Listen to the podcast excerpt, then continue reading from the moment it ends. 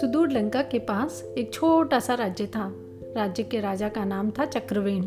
राजा चक्रवेण बड़े ही प्रतापी राजा थे और बड़े ही सत्य प्रिय और न्याय प्रिय राजा थे।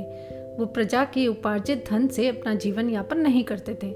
जो भी राजकाज के बाद खाली समय मिलता, उसमें वो खेती करते और दोनों पति पत्नी अपना जीवन यापन उसी अन्न से करते।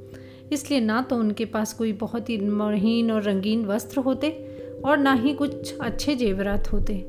रानी भी बहुत ही मोटे खद्दर के कपड़े पहना करती थी। किसी भी तरीके से उनके जीवन में कोई भी भोग विलास के साधन नहीं थे।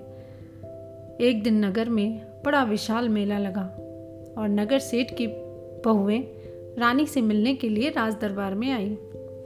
जब वो रानी से मिली तो रानी उनकी रंगीन महीन रेशमी वस्त्रों को देखकर और उनके जेवरातों को देखकर थोड़ी सकुचा सी गई।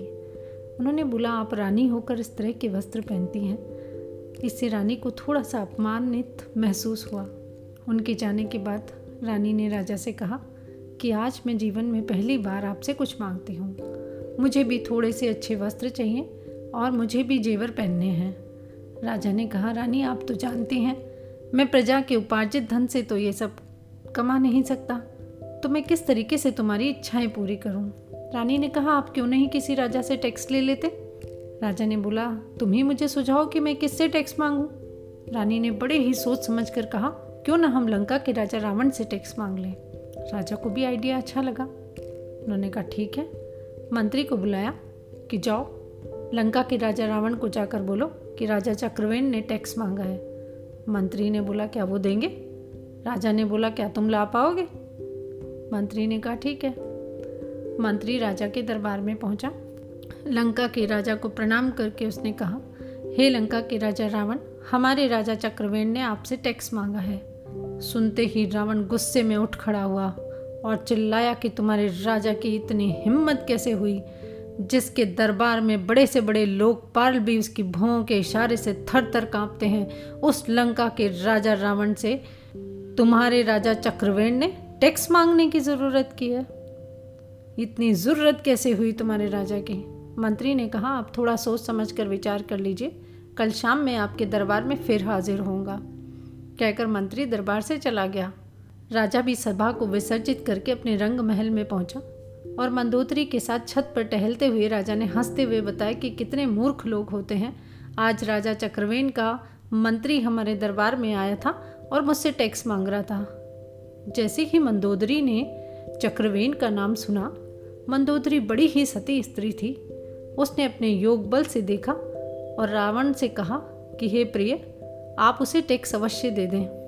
रावण ने हंस कर कहा कि कितनी मूर्खों जैसी बातें करती हो। लंका का राजा रावण भी क्या कभी किसी रा, राजा से डर कर उसे टैक्स देगा? तुम्हारी इतनी हिम्मत कैसे हुई? मंदोदरी ने हंस कर कहा कि आप उनके प्रताप को नहीं जानते। चलिए मैं आपको उनका प्रताप दिखाती हूँ। छत पर कुछ कबूतर चुग रहे थे। रानी ने जाकर कहा, हे कबूतरों, तुम्हें राजा चक्रवेन की सौगंध, जो तुमने एक अन्न का दाना भी अब और लिया, सुनते ही सारे कबूतर अपनी चोंच बंद करके बैठ गए। सिर्फ़ एक कबूतर, जो शायद बहरा था, उसने रानी के शब्दों को नहीं सुना और जैसे ही अन्न का दाना उसने अपनी चोंच में लिया, उसका सर धड़ से अलग हो गया। रावण एक बार की तो स्तब्ध रह गया, पर हंसकर कहा, तुम भी कैसी मूर्खों जैसी बात करती हो। ये कबूतर बेचारे क्या समझेंगे? कहकर रावण सभा में चला गया। सभा में मंत्री फिर उपस्थित हुआ। उसने कहा, हे लंका के राजा रावण, अगर आपने मेरी बातों पर विचार कर लिया, आप ऐसा करिए। मैं आपको समुद्र के तट पर मिलता हूँ और आपको कुछ दिखाना चाहता हूँ। लंका का राजा रावण जब समुद्र के तट पर पहुँचा तो मंत्री ने वहाँ लंका का नक्शा बनाया हुआ था। और रावण को दिखाकर मंत्री ने कहा कि ये तुम्हारी लंका के पूर्वी दरवाजे पर मैं हाथ रखता हूँ। और उसने कहा, हे पूर्वी दरवाजे, तुम्हें राजा चक्रवेन की सौगंध। और दरवाजे पर हाथ जैसे ही मारा, उसी समय लंका का पूर्वी दरवाज़ा थड़ाम से नीचे गिर गया। रावण देखकर एक बार तो आश्चर्यचकित रह गया, पर फिर भी कुछ नहीं बोला। मंत्री ने पश्चिमी दरवाजे पर हाथ उठाया और कहा, हे लंका के पश्चिमी दरवाजे, तुम्हें राजा चक्रवेन की सौगंध। और जैसे ही हाथ मारा, दरवाज़ा भुरभुरा कर नीचे गिर गया। रावण सहम कर बोला, रुको रुको रुको, मैं तुम्हें टैक्स देने को लिए तैयार हूँ। और रावण ने अपने दरबार में जाकर हीरे, मोती और बहुत से रंगीन मुलायम वस्त्रों से थालियों में सजाकर और जितना टैक्स मांगा था, उसे दुगना टैक्स देकर उसे विदा किया। मंत्री जब राजा चक्रवीन के दरबार में पहुँचा तो रानी भी ये देखकर आश्चर्यचकित रह गई कि लंका के राजा रावण ने इतने हीरे जवाहरात के साथ टैक्स दिया है। उसने मंत्री से पूछा कि तुम ये सब कैसे लेकर आए?